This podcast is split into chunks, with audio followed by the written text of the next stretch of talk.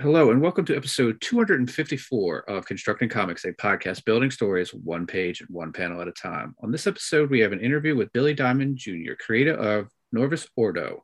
Billy, thanks so much for uh, coming on the podcast. Let's uh, do as we normally do. Let's start off with a, a quick bio um, and then an elevator pitch for this book.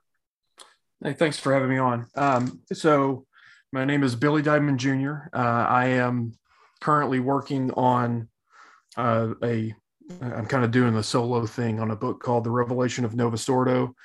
Um, I've done some collaborative stuff. I've been into comic creation. Um, I wouldn't say anything official or anything real, real tight, but I've been kind of on and off in it for the last 10 years or so. And of course, comics have always been something that I've been interested in. Uh, my background and my influences are kind of more wrapped around the writing. I've always been an artist, but um, the art side of comics is something that I'm relatively new at, as in like the last two years. Um, and as far as the uh, elevator pitch for Novus Ordo, the idea around this is what if all of the mythology that exists everywhere in the world is linked? And what would that look like and where did that power structure go? And what would happen if that power structure were suddenly reintroduced into the modern world?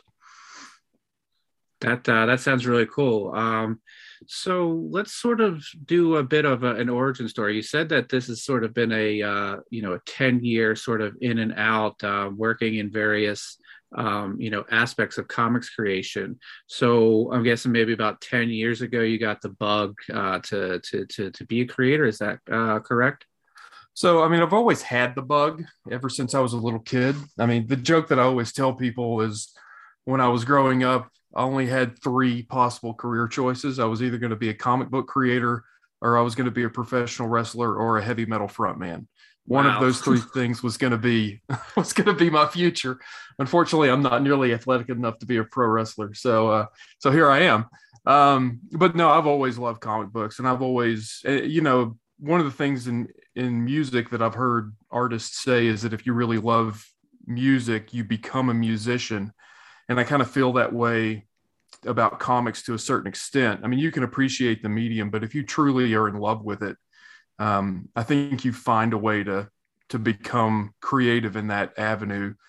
And I just love the media. I love I love the format. I love everything about it. Um, there's so much that you can do with a comic book that you can't do with anything else.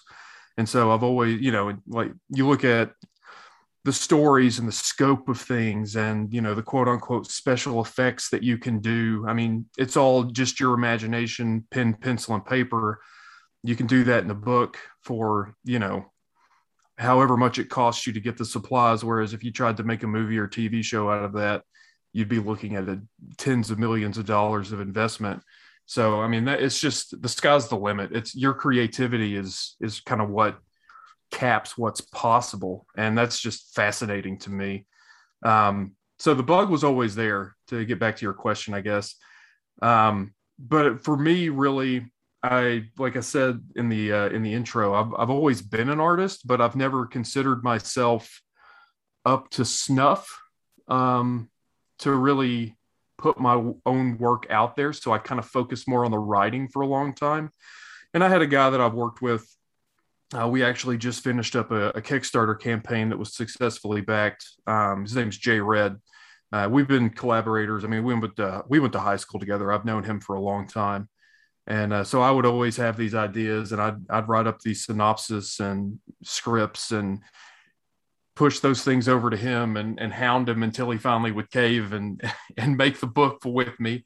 Um, and we still work on stuff together. He's actually he's an editor on uh, the Novus Ordo project that I'm working on now.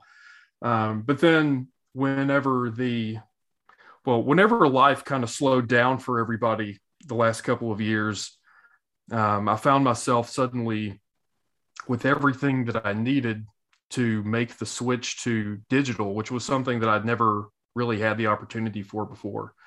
And to really, because that was always the hurdle was how do I get this massive page that I've drawn into a from this massive page down to something that could actually be printed and be published. Um, and like that, the technology gap was just, I never really had all the tools that I needed to bridge that gap. And when I found myself suddenly with all the tools necessary to start working, I, I am a 100% digital artist. Um, and whenever I found myself with all the tools that I needed to do that, and just kind of putting the pieces together on how you format your files and and how you export things and what what printers are looking for when you send them your your compiled documents and things like that like it was a much narrower gap to try to bridge and that was really what kind of opened up the world of being able to start doing my own artwork.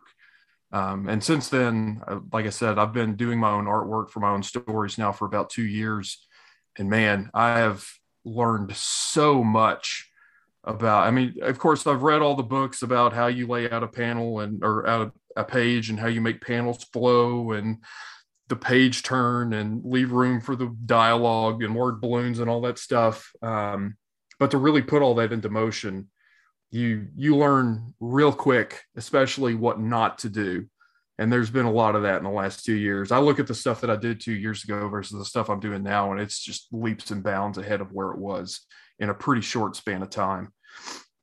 Very cool. So I'm guessing, um, just sort of from what you said, uh, you were probably like a lot of the the folks that I have on the podcast, and certainly I was one of these kids where if you gave me a piece of paper in school, you know, I, I was taking notes, but I was also, you know, drawing pictures of, of Spider-Man and Batman and, and, and the margins. So we, um, you said that you've made this transition from um, you know traditional to, to digital in the last two years what was some of the uh, either the things that were a hurdle for you or things that uh, you know like you were like oh wow this is something i'm going to be able to take advantage of. So the big thing was for me learning how to control the, uh, the what i would call a pencil stroke really because i always had a very fluid hand motion. Okay. And so when i was working in pencil I, I never I'm not one of those like super like surgical artists, you know. I kind of have more of a flow to my to my physical media style. And you can't whatever it was that I was doing, I don't I don't even really know how to describe it. But whatever it was that I was doing with a pencil and piece of paper in front of me was not something that I could replicate working on an iPad with a stylus.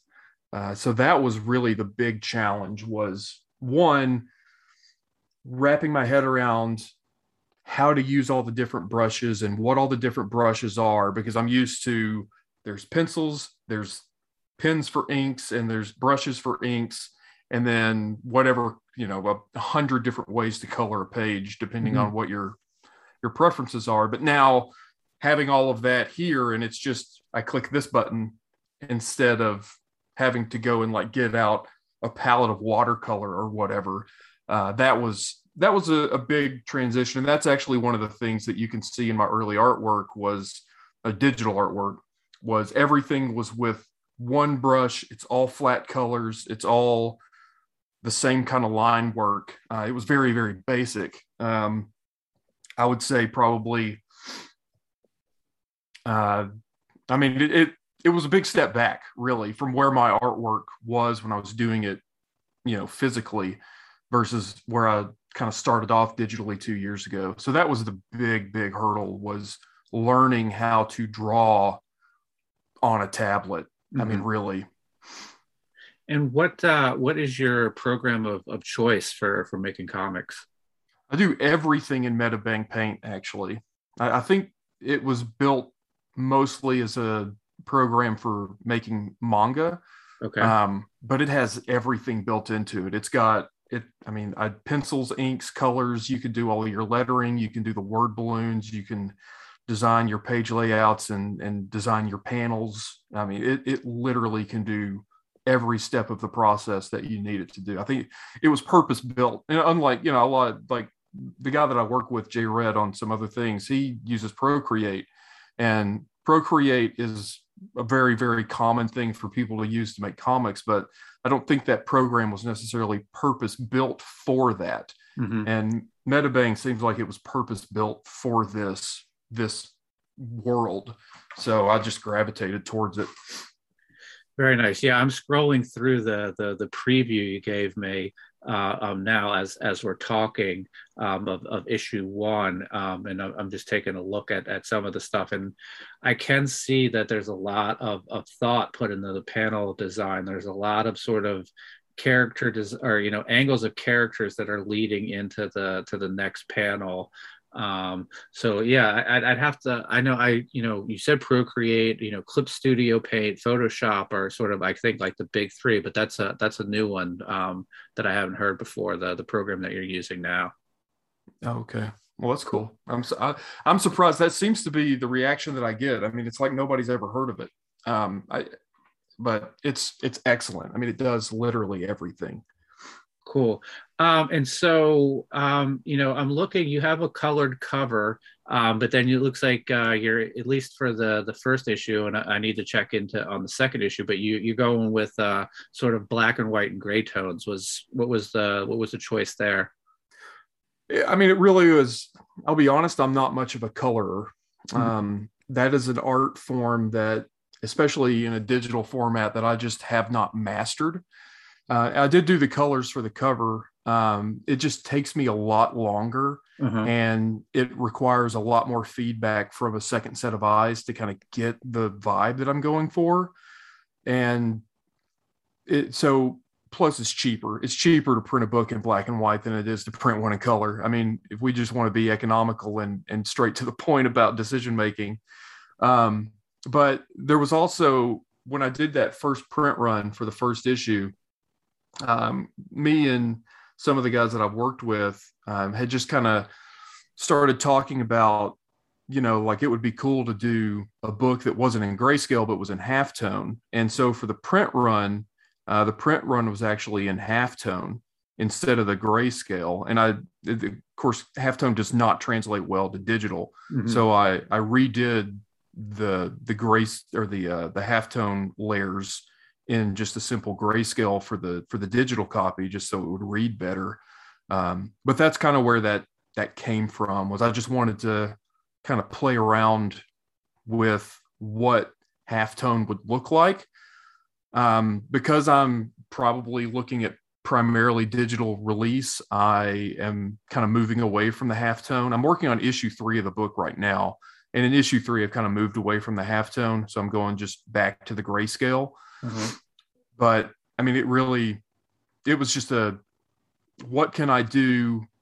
I don't want to take a year to write, draw, and color a 24 page comic book when if I just take the color aspect of it out, I can I can get a book done in my in my downtime at home, like after my day job in, you know, like six weeks.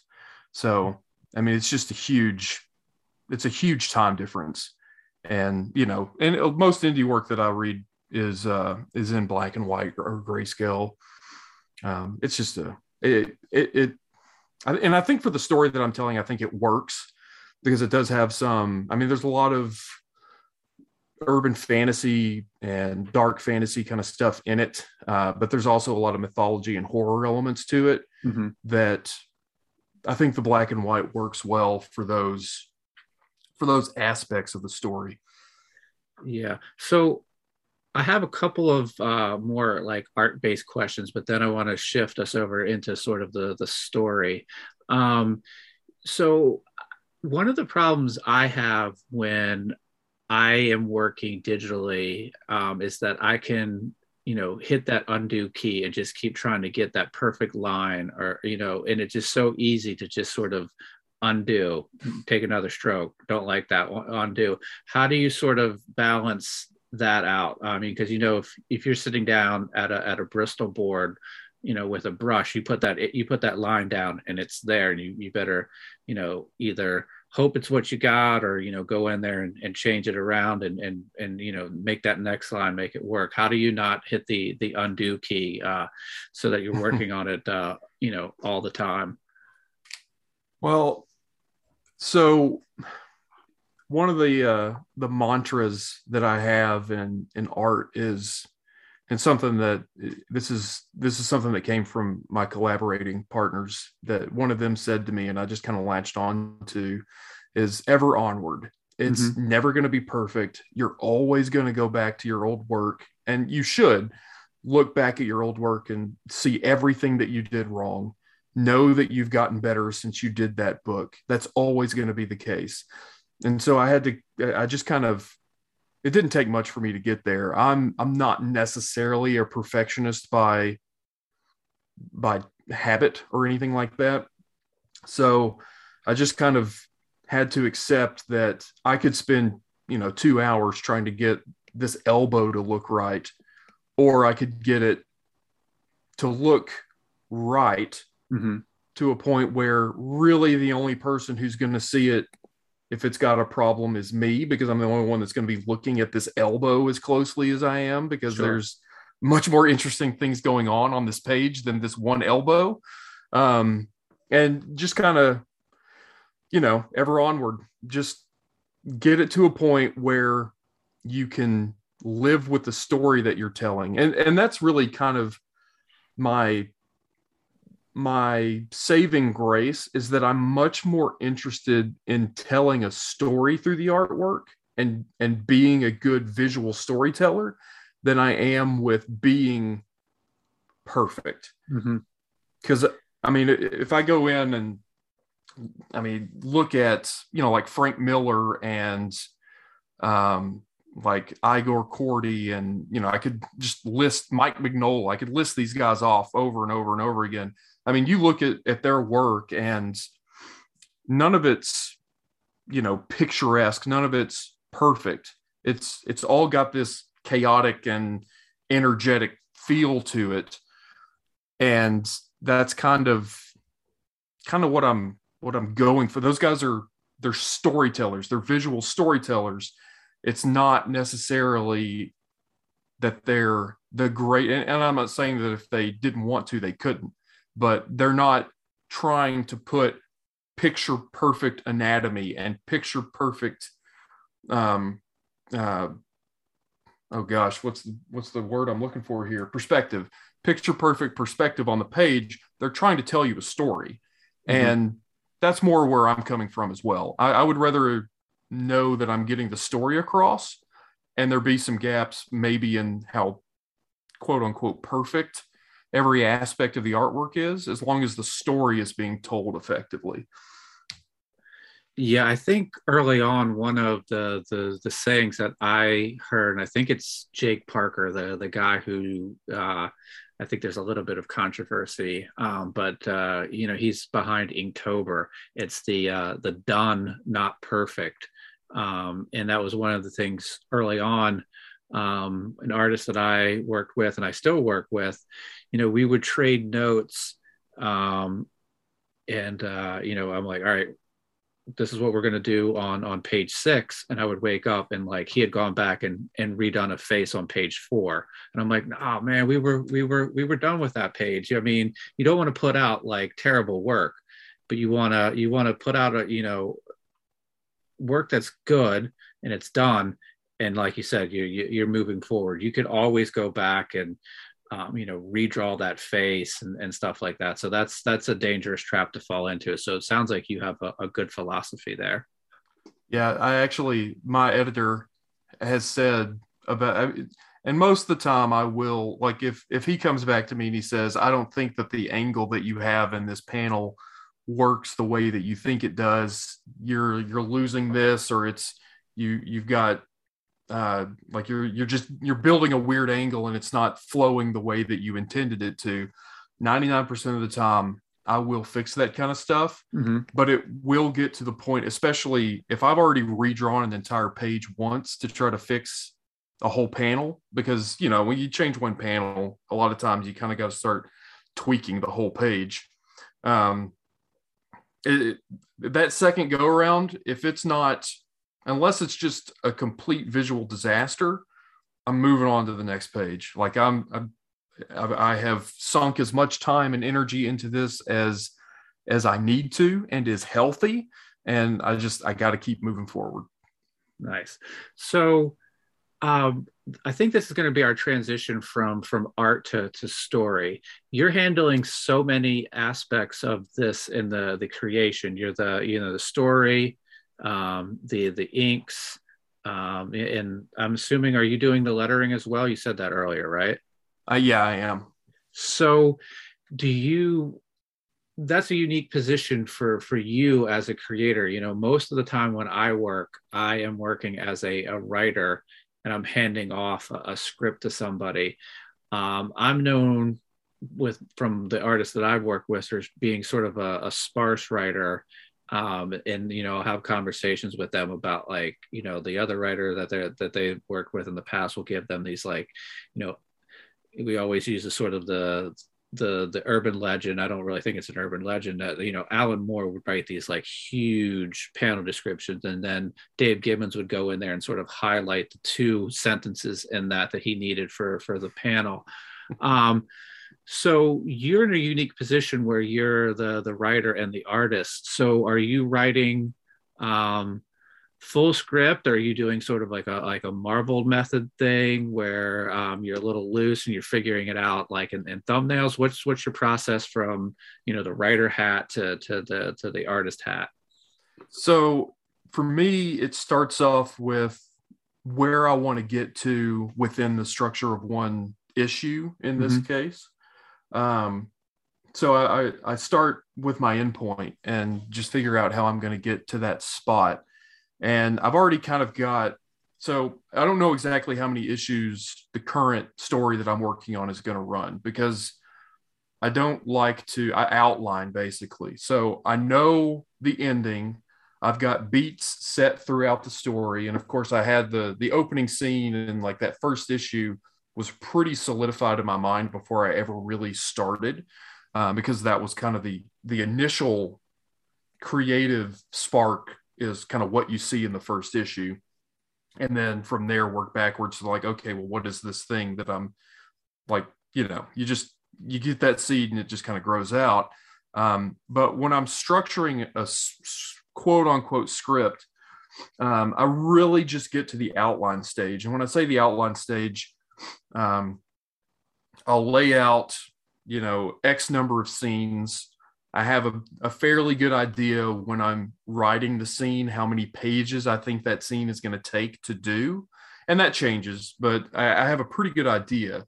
And so, and then it's really just like, okay, well, what's the charge of the scene when it starts? Is it positive, negative, neutral? Like, what is it? And when I get to the end of the scene, what's the charge? And making sure it changed.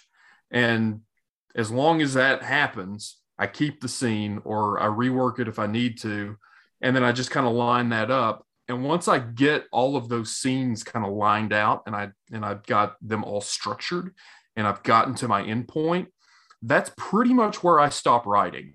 Okay. Um, I don't go through dialogue. I don't go through panel breakdowns or anything like that because I kind of already have that image in the back of my head as I'm writing the scripts of like certain angles and certain scenes and certain visuals that I want to get into that scene, mm-hmm. um, which I know is dangerous. You know, if you don't ever put something down on paper, it's it's going to change in your head inevitably. But um, but then I thumbnail the issue, and then I just start working on the artwork. I don't actually do the dialogue until I'm doing the lettering.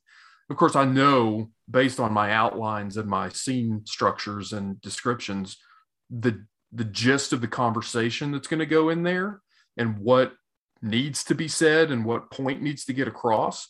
But i don't actually write the dialogue until i'm lettering the page because the one thing that i don't quite have a good feel for yet is how much text is going to fit mm-hmm. versus the artwork that i'm putting in and i'm inevitably if i if i scripted the whole thing out with like dialogue and everything ahead of time, I'm to have to rework all that dialogue once I get the finished page in front of me anyway.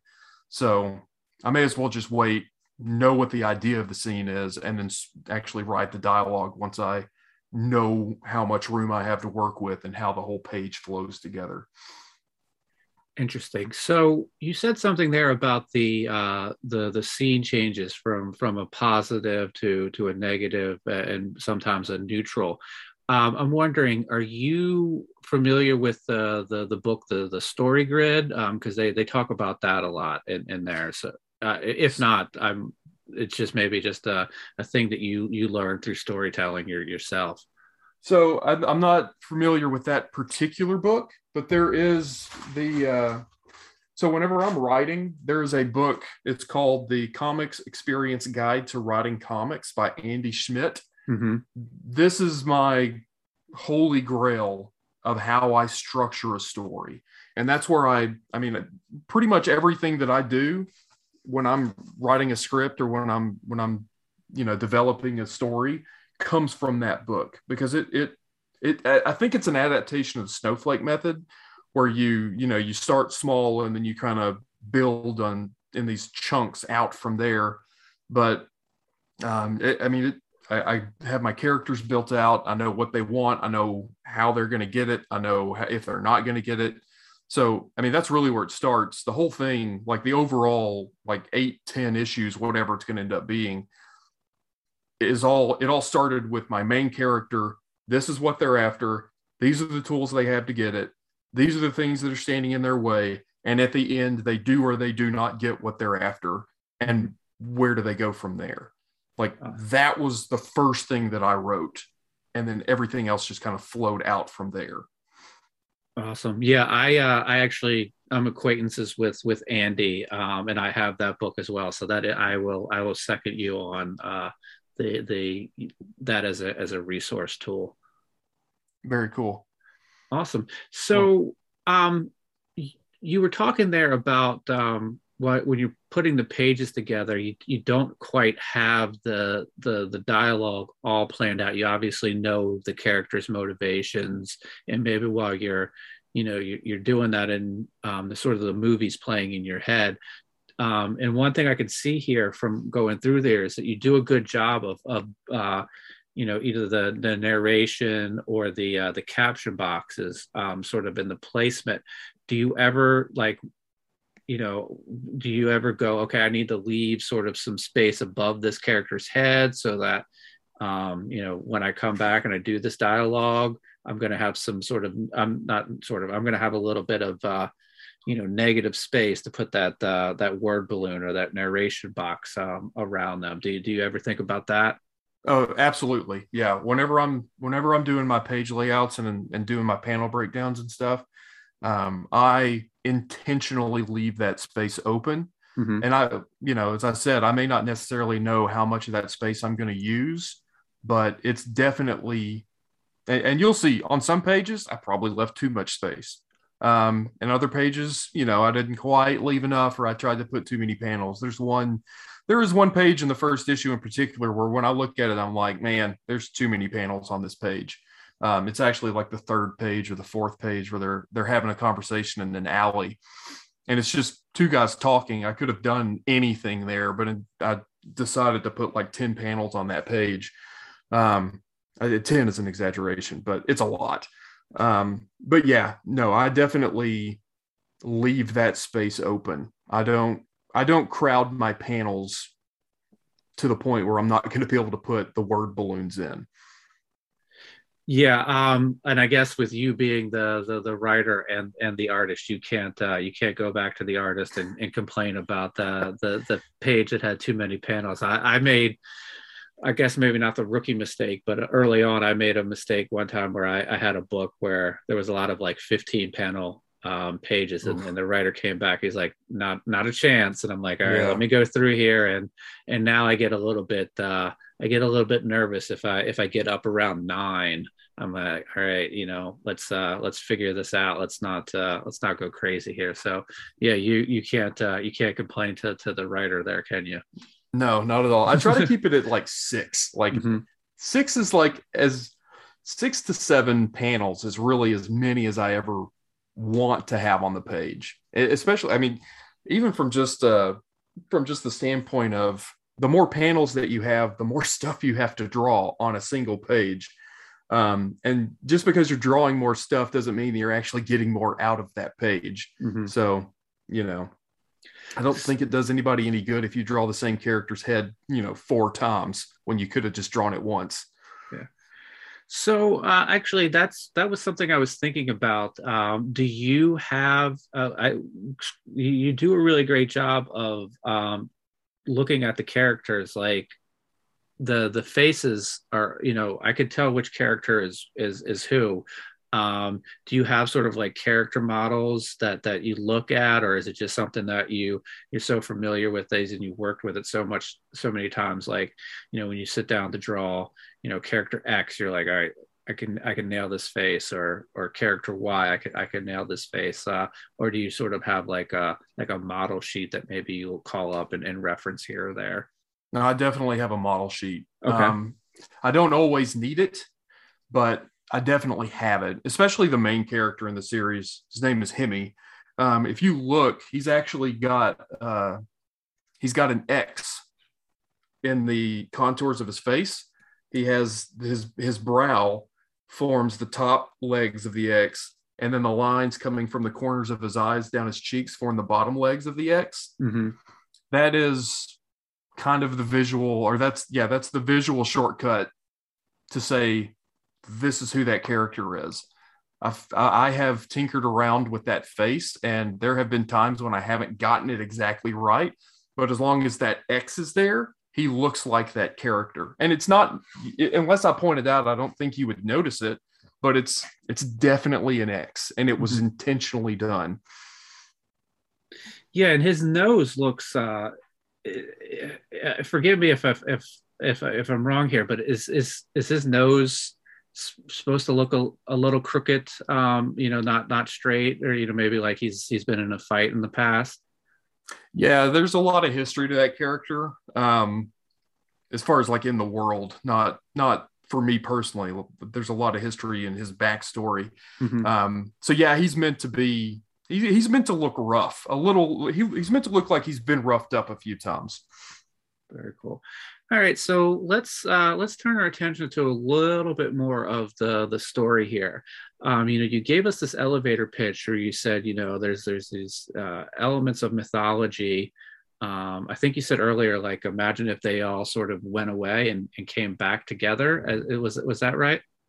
Yeah, yeah, something to that effect. Yeah, there's so there's a lot going into into what that actually is. Mm-hmm. Um, it's not like a straight up every god that you've ever heard of in mythology exists in exactly the way that you understand them to exist. It's not meant to be that. It's meant to be more of there was an original source to all of this and the myths and legends that came out of those people existing and they are people uh, or at least a lot most of them are the myths and legends that came out of those people existing is what we have that's left of their actual life. So, you know, in just the same way that who's to say that, you know, 4,000 years ago or 4,000 years from now, somebody's not going to see these endless tomes of this person called Superman and think that we worship Superman and look at this crazy mythology around Superman and this pantheon of gods of Batman and Wonder Woman. It's kind of something like that. It's mm-hmm. it's it's a representation of of a culture and of something that was real, but it's not accurate. So in the story in the first issue, Zeus is mentioned. And when I say Zeus, you immediately think, you know, the Greek mythological, you know, god Zeus. And while that is sort of who I'm talking about, it's not really who I'm talking about within the scope of this narrative. Does that make sense? Yeah, it it, it does. Um, so was mythology something that you were always sort of fascinated? Um, you know, for me, um, go uh, going to school, you know, there was things that I was, you know, more interested in, um, and things that I was, you know, less interested in. Or if we got a book to read, I can remember, you know, I'm really excited when the assignment is to to to read The Hobbit, and then the next day or the next you know book is like, all right, you're gonna read um, not the you know the, the, outsiders or something like that. Like yeah. I like the outsiders but i really like the hobbit you know? So there's things that like you you know get your juices flowing and, and make you more excited. So it's like mythology and, and learning about that stuff something maybe you were excited about um, as a kid and just sort of continued uh, and put you on this path here. It's always been something that i've been interested in um, but a lot of this comes more from so it's it's born more from what the nature of reality actually is and what the nature of things as we perceive them actually are um, okay. so that was really kind of where the idea started was what so i'm trying to explain this without spoiling things but we we experience things the way that they are. Like say we experience that the earth is the earth but what would that look like on a higher plane of existence? Like if you know under the assumption that a higher plane of existence actually exists. Okay. Um like is the earth what is is the earth so the idea here is the earth is a manifestation of something greater than what we actually perceive it to be so we see the earth as it is manifested in the reality that we live in, but it's really a representation of something that exists in a higher reality than what we can experience. And so we start, so I started getting into like cosmic consciousness and things like that. Like maybe the, and this is something that you can get on YouTube and you can listen to people give hour long lectures about does the star have a conscious or does the sun have a consciousness? Does the galaxy have a consciousness? Um, and that's fascinating to me. And that was really the seed that started the whole thing was what if every cosmic being that we experience in the sky is conscious what would that look like if their consciousness actually exists on a higher realm of reality? And what we experience in our world is just a representation as as it appears to us. And what would those beings be like? Okay well that immediately latches on to what mythology is because the planets are so tied up in mythology that i mean it's across the world basically. Every every mythology has some interaction with with planetary bodies and on some level mm-hmm. um and so that kind of was the spark that that started me down the path of using mythology as a way to kind of bridge the divide between this weird stuff that is going on way over here versus the stuff that's going on in a world that we understand. Um, and mythology is kind of what exists between those two worlds. Very interesting. And it sounds like uh, it's also uh, very deep, and, and you've thought about this uh, quite uh, quite a bit. Um, so did you do a lot of uh, did you do a lot of research um, did you ever go you know i really need sort of this this element uh, for for the story and then you sort of search out and you go okay maybe this piece of mythology you know either like norse mythology greek mythology um, somewhere else in, in, in the world and you say like all right i can take this piece and, and, and fit it into the into the story into the narrative of what i'm trying to do here Absolutely. Yeah. So, and actually, in some cases, the stories from the mythology influenced kind of the history. Because I've got, as you know, you, you you say that I've clearly thought this out. I've got like basically 13 billion years of history mapped out for this for this book, as far as when things started and how we got to where we are right now. Like I needed all of that in place so that I could build off of it basically. Um, so yeah, but there were a lot of cases where I would be reading about some of the characters, and I call them characters, but there were gods and goddesses and stuff that I was pulling in from other sources, specifically mythology, and reading the stories from mythology and saying, okay, well, that's interesting. I can pull that. And while what the mythology says happens isn't exactly going to match one for one to what I say happens in the history of my story, there's enough elements there that you can see where this is the source of the myth that exists on into today. It, it got twisted through the, you know, through all the years of retelling and history and, you know, just, you know, the telephone game up to the present day. But this was the source of that story.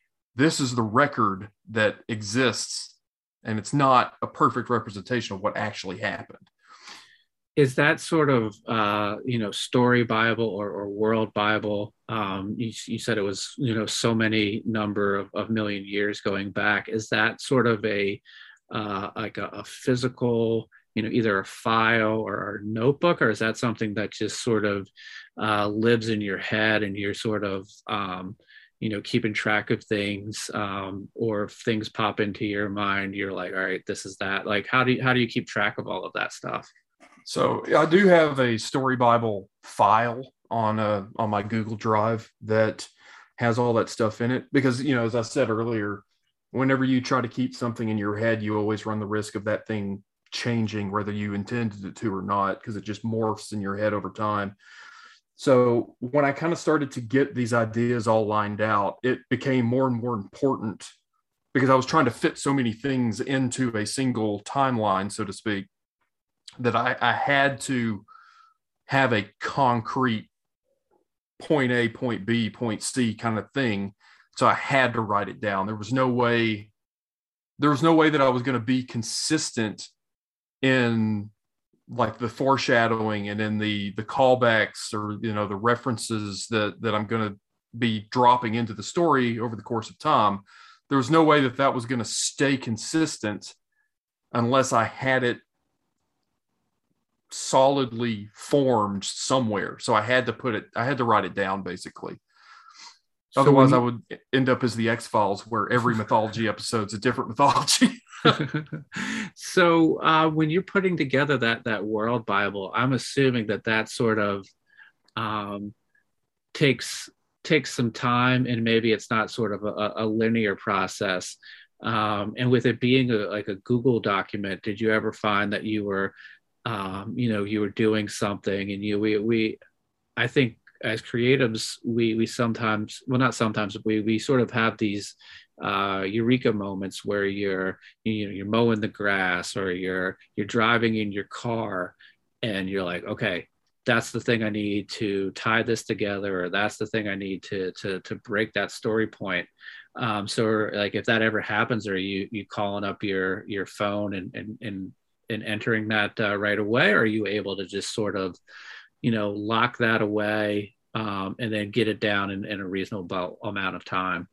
I, I, try not to hold on to it in my head any longer than I have to. Mm-hmm. I mean, if I'm drawing, like I'm not going to pull over on the side of the road and pull out my phone to start typing into my into my Google Doc, but I'll I'll hold on to it long enough to to not be an insane person and then I will, yeah, pull my phone out and throw it in and, and, make sure that I at least get the gist of what it is that I had the thought of, mm-hmm. and then come back to it later and and revisit it and make sure that I've got it fleshed out and that all the pieces still work and that it it fits.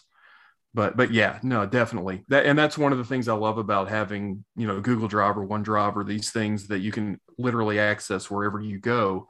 Um, is you don't have to hold that stuff in your head for very long. I mean, even that's one of the great things about working digitally for the artwork is if I have to go get my oil changed at the car dealership, yeah, I don't I don't have somebody come get me. I don't ask for a rental car to be able to like go to the mall or whatever. I sit in the waiting room and I work on my comics. I mean, you just it, it just opens up so much more opportunities when you when you can do things like that. Yeah, and so to, to that point, do you do you have a, a, a tablet uh, that, that you carry around to, to do your art with? Yeah, I have an iPad that I just basically I don't take it everywhere that I go, but if mm-hmm. I think that there's going to be any opportunity at all, I'll take it. Yeah, it's pretty amazing. Um, you know that I can pretty much go anywhere um, with with you know I have a MacBook and I have an iPad and an Apple Pencil, and that's pretty much all I need to have is to for a, a, mobile comic making studio. So it's it's a pretty amazing, you know, uh, thing to have. Yeah. Cool. So actually while you were talking about all of this stuff um, you know the the art um, and uh, you know the the story and, and, building the world what is your sort of um, what is your sort of your day like i know you you said you know if i'm going to go to the dealership or if i'm going to be somewhere that has a waiting room and i can capitalize on that time to you know to work on the book you're going to do that um, you know, uh, like a lot of us, you know, we have the day job and then we're doing this in the evening. Um, do you have like a like a goal, like you know, I want to do a page a day. I want to sit down and work on something uh, for an hour. Um, it doesn't sound like you're one of those guys who who waits for the for the muse to to hit them. It sounds like you have a a pretty solid uh, work ethic. So so what is your your sort of your day like um, to to get something done? So, um, so I, my day job, I'm a network uh, engineer and administrator for a for a pretty large company. Um, so that being the case, my hours can get a little weird. So I uh, I actually was staving off text messages as I was sitting down to get ready to do this interview. Um, uh, but so point being, I don't have. I mean, I have a nine to five basically, but it's not always a nine to five. Sometimes it's a it's a nine till whenever the job's done kind of thing. But for the most part, um, it's it's at night after mm-hmm. my kids have gone to bed. Um, so usually from about nine o'clock on, I'm sitting on the couch watching reruns with my wife of Friends or The Big Bang Theory or whatever mindless television is is available at the time. Um, and I just plug away at it. And like you said, yeah, I don't, I'm not usually sitting around waiting for the bug to hit that I have the need to to draw or to work on the book or whatever. It's just kind of become a habit of kids are in bed. Now it's our downtime. I'm going to work on this book for an hour and a half, two hours. And that's pretty much every night. And on the weekends, it's even more than that. I mean, if we're not doing anything, like it's it's literally the iPad is in my hand almost all day Saturday and Sunday. I'm sitting on the couch on Sundays watching football, drawing the whole time. so uh, it's I don't have like a goal. Like I'm not trying to like knock out a page a day or whatever. Like I because I just if I start doing stuff like that, I'm going to start stressing myself out sure. about the days that I don't get the goal done. So it's really more of a I'm just going to sit down. I'm going to, if I get tired and I just don't feel like I can do this anymore, I'll put the tablet down, then I'll, and I'll stop and I'll go to bed earlier than I normally would. Um, it, it just, I just kind of do. It's, it, yeah, it's hard to, to really be more concise than that. I just do it all the time, eh, whenever I can. Very cool. So you said that like uh, you can draw to you know having sort of uh, you know a TV show on in the background. I know a lot of times, um, you know, I'll put on a movie or like a, a, YouTube show that I'm interested in that I can sort of half pay attention to, and uh, and draw at the same time. Uh, when you're writing, um, is there do you do you need silence can you write the music for myself personally i sort of either write to sort of like uh, soundtracks or um, sort of instrumental like uh, indie rock? Is there is there something you put on when you're sort of in that that that writer headspace? So it's probably it probably slows me down but i end up writing in the exact same environment that i do the drawing in. But it it works because I'm not like if I was trying to come up with dialogue, there's no way that I'd be able to sit there and listen to something that had dialog mm-hmm. Like it would just the two things would cross up in my head and I would be it, it would screw me up.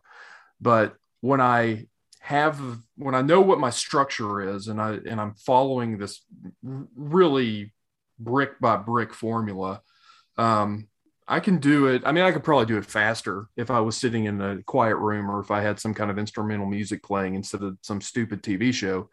But um it just, you know, it's I'm not doing this for a career.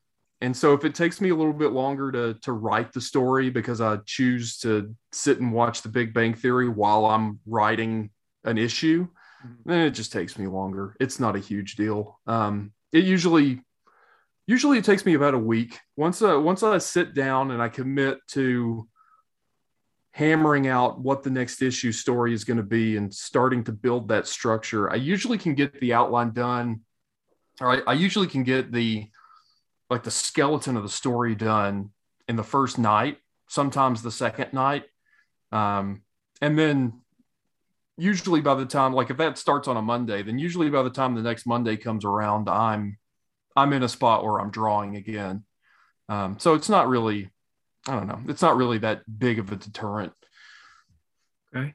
Um, and you're so you do that. Uh, I guess maybe that uh, that that that writing sprint um, when you get into sort of uh, the the the mode where you're where you're drawing, are you um, you know loose penciling um, the the whole issue and then going back and and and inking it, adding the gray tones, or is it like page one start to finish, page two start to finish? What's the process there? It's it's page one start to finish, page okay. two start to finish. The only thing that I do all at once is the thumbnails. Okay. Um, I'll sit down and like I said, I'll do I'll do all 24 pages of thumbnails. But then once I get to the actual like finished artwork for the pages, it's it is a finished page when I'm before before I move on to page two, page one is done. And, and the you, only thing I have to do is go back and add add dialogue because I do all the dialogue in one go at the end. So all the you, lettering. You you mentioned um, you have a uh, an editor. Um, it is uh, let's see here. It is uh, uh J J Red. Yeah. Um, so are you? How often do you check in with him? Is it like, all right, this page is done, take a look, or is it like, here's a batch of five pages? Um, how often are you, or maybe even daily, are you guys sort of trading text messages, emails, sharing files? So we, I mean, we message each other all the time about just whatever. Um, because we're, I mean, we're he's one of my best friends. Okay. Beyond comic books, so we we talk regularly anyway. But um, it's just pretty much when I have a page finished, I'll I'll send it over to him uh, via text and just be like, hey, check it out. Or the only other time that I would do anything other than that is if I'm in a panel or if I'm I'm in this certain aspect of the page and I'm just having a really hard time getting what's in my head onto the page. Mm-hmm. Then I'll then I'll take what what I have and I'll I'll send him just the snip of this of this thing that I'm stuck on and just be like, hey man, I'm I'm struggling with this one part. Like, you have any suggestions on on what I'm doing wrong? Or and and he'll, you know, we'll text back and forth a couple of times and then I get an idea of of what it is that he's suggesting and and then uh, I pretty much am able to uh, kind of go from there and, and move on again. Very cool. Well, I think we touched on a lot of things during this interview. You know, sort of the the the spark of the idea, the execution of the idea, and and, and finishing everything up, and also a little discussion of the of the of the workflow. Um, so as we close up, um, it right now I think the the best means to to to get the book is is your Gumroad page. Is that correct? That is correct. Yeah. And um, I'm going to put a link to it in the show notes, but is it something that's sort of easy to find, like Gumroad slash, you know, whatever uh, you, you have as a domain? It is, it's gumroad.com. And I think, I think they do app.gumroad.com slash scribbly comics. Okay. So, um, like I said, I'm going to have a, a link to, to the Gumroad. Um, and I know maybe you have some uh, future plans on on other distribution. Do you do you want to talk about that? I mean these are just things possibly down the road or if that's something you don't want to cover right now we, we don't have to do that. No yeah i can kind of get into it. That's fine. Um, so i did uh, as we talked about previously uh, before the show started um, i did do a limited print run for the first issue. It was 25 issues uh, and i did signed and numbered and i sold them on i have a website scribblycomics.com um, and I I have a link to my shop that's on there, and so I was selling through there. and I sold out of that first print run. And I'm going to do a physical print run for the second issue. Um, but I'm just waiting for the holiday season to kind of come and go before mm-hmm. I do that because there's just a lot going on and shipping gets more expensive this time of year. So just letting all this hustle and bustle get behind me and then then I'll do it when everybody's not so focused on what they're getting their kids and their family members for Christmas. Um, uh, so and I've and I've kind of thought about doing a Kickstarter. Um, I've I've done a couple of Kickstarters with collaborators. I've never done one where it was just me running it. And the thing that I'm terrible at is social media and promoting my work. So I've kind of ridden the coattails, so to speak, of of the other guys who are a little bit better at that than I am to get to get funding. Um, it's just a gap that I have. Like I don't know. I've just never really been that into social media to begin with. So to try to force myself to get out there and do it is is kind of a challenge. I'm, I'm working on it. Um, so I'm a little hesitant to do a Kickstarter just because I don't know that it would get funded, but um, it, which would be completely on me for not telling people the book was out there. Um, so, but I'm kind of thinking that maybe I'll wait until I can collect it into a single volume and and sell it that way. That way, because I one thing that I've learned as I've kind of gone through this process with Novus Ordo is I'm not like I, I like to have a finished product to to release to mm-hmm. people. Mm-hmm. Uh, especially, I think the I think the issue by issue release schedule works well for the major publishers who can put out a book, you know, a new issue every month. But if you're in the position where I'm at, where you're putting out a new issue and it takes you like six months to get the next one out, I mean that's a huge ask for people to to come back six months later and try to remember this 24 page book that they read six months ago and still have enough interest in in the product to to read the next one and expect them to to you know stay hooked on it when your release schedule is so far apart. So i'm kind of i'm kind of way waffling a little bit on on how i want to do that i may i'm probably going to do the limited release run for every issue of this book that i do um, as far as uh, physical print goes for single issue i'm but i'm really more focused on heavy, heavy promotion of something once I have a completed story. Yeah, and that would probably be a good um, sort of uh, aspect to to be able to present it because you'd be able to present it like, hey, this is this is done. This is you know, if you look at it, it's it's twelve single issues. Uh, you know, collected. It's X number of pages, but it's done. It's it's just it's just ready to to be collected.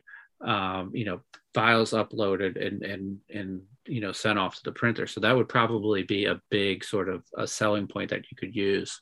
Yeah, and one of the things that I've also noticed, because we we have done some smaller conventions, mm-hmm. and what people tend to gravitate towards buying at conventions are completed work.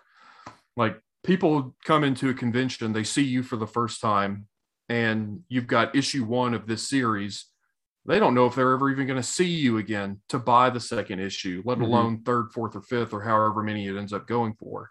Um, so that all makes perfect sense. I understand the buying mentality there. So that's also kind of the benchmark I'm trying to hit is finish a story and have that to present to people even at conventions and be like look you can buy this. This is finished. There's not you don't have to ever find me again if you don't want to. You can just read this thing for what it is. Yeah that's that's a good point. And uh you know the the to have somebody come in at an issue one um you know they they they're not sure if they're going to see you again if you guys are ever going to link up um, and also um, I think you know when when we go to a con, you know I the, that that first goal is is to is to to to break even on on the table, and it's a lot easier. Um, you know, it might be a little bit of a higher priced item, but people are, you know, there's, there's there are people who want trades. They don't want single issues. They want they want it all collected easily to sort of you know put on a on a bookshelf when they're done with it they don't necessarily you know i'm I, I, like to bag and board my single issues and, and put them in a box, but not everybody um, wants to do that. So that's the sort of the the appeal of a trade as well. Yeah, and actually, so the my buddy Jay Red, he did a book with another guy uh, called Abducted, and it was only five issues. The whole series is just five issues, and rather than do a trade, what they did was they collected all five issues and they made this this really cool custom um, package. And so you can buy the box set that includes, you know, there's some extra stuff that they throw in, you know, stickers and and prints and things like that. I'm not 100% sure what's in there, so please don't think this is a sales pitch for for abducted. But yeah, I think there's a publisher that does. I think it's TKO or somebody that rather than selling you a trade, they sell you a box set of all of the issues that would have gone into the trade. So that's so you you're still getting that single issue experience, but you're getting a whole story collected. Yeah, that's that's an interesting way to do it. Yeah, that's that's that's a pretty cool idea. Um, so you did mention there earlier that uh, you, have a web page, um, you, you, have a Gumroad site, but you did say you're not so great at the social media game. Um, do you have any social media handles that uh, you want to give uh, give out to, to folks? Yeah, so you can uh, follow me on Twitter. It's at Scribilly. That's like Scribilly, S C R I B I L L Y. Um, and that's the same thing for the for the website. It's scribillycomics.com. Um, you can also follow me on Instagram. It's uh, at scribbly underscore comics. Um, I know I have a Facebook page, but you can follow me on Facebook. You're never going to see anything. Um, tw- uh, Instagram is the one that I post to the most. Mm-hmm. Um, I'm trying to get more active on Twitter though, uh, but that's I've tried to get more active on Twitter like six times in my life, and here we are still trying to get more active on Twitter. Um, but yeah, Instagram is probably the best place to find me, and I have links to everything. Like I have links directly to my Gumroad. I have links to pretty much everything that you could think of that I'm doing is all on my uh, my website scribillycomics.com and I actually have a patreon as well because i have a i had a bunch of like just random anthology works and stuff that i'd done and it's all like one shot short story kind of stuff and i didn't really have anywhere to put it once i was done with it and so i've just kind of been building this online repository and so you can you can back me on patreon for a dollar a month and get access to all those stories i want to say and and the two novus orders ordo issues are actually in there as well um, so you can buy them on Gumroad, or you can become a subscriber on Patreon, and you'll get them that way too. Awesome. So I think what we'll do with our our show notes is just put the. Uh, it seems like the the hub is the, the is the web page. So if we put that in the show notes, that's going to allow people to sort of branch off into either the Patreon, the the Gumroad, uh, or the the Twitter and the Instagram. So that's what we'll put in in the show notes here. But uh, Billy, it's been great uh, talking to you. Um, you know, I got to to read a preview of the the first two issues. There, it was really cool, cool stuff. Um, so you know, maybe what we can do is um, in a couple of months or so, maybe about six months, maybe even like a year, um, we can check back in, sort of a, a state of the union on uh, on this book and see see where we are, um, and just sort of check in with you if if you're up to that. Yeah, absolutely. That sounds great. Yeah, I had a blast. Um, thanks for uh, thanks for letting me come on. Awesome. Uh, so once again, uh, check the show notes. Uh, there'll be a link to to Billy's uh, webpage, um, and then you'll be able to go everywhere um, and check out all that different stuff.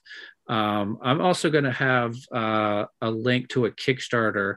It's called Future Tales of Sci-Fi um, if you're listening to this sort of on the day of release, you, you might have a chance to check that out.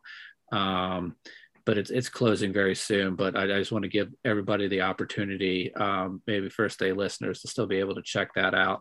If you want to check out the podcast, we're on Twitter, and that is at Construct Compod. Instagram is Constructing Comics Pod, and Facebook is Constructing Comics. I'd like to thank everybody for listening.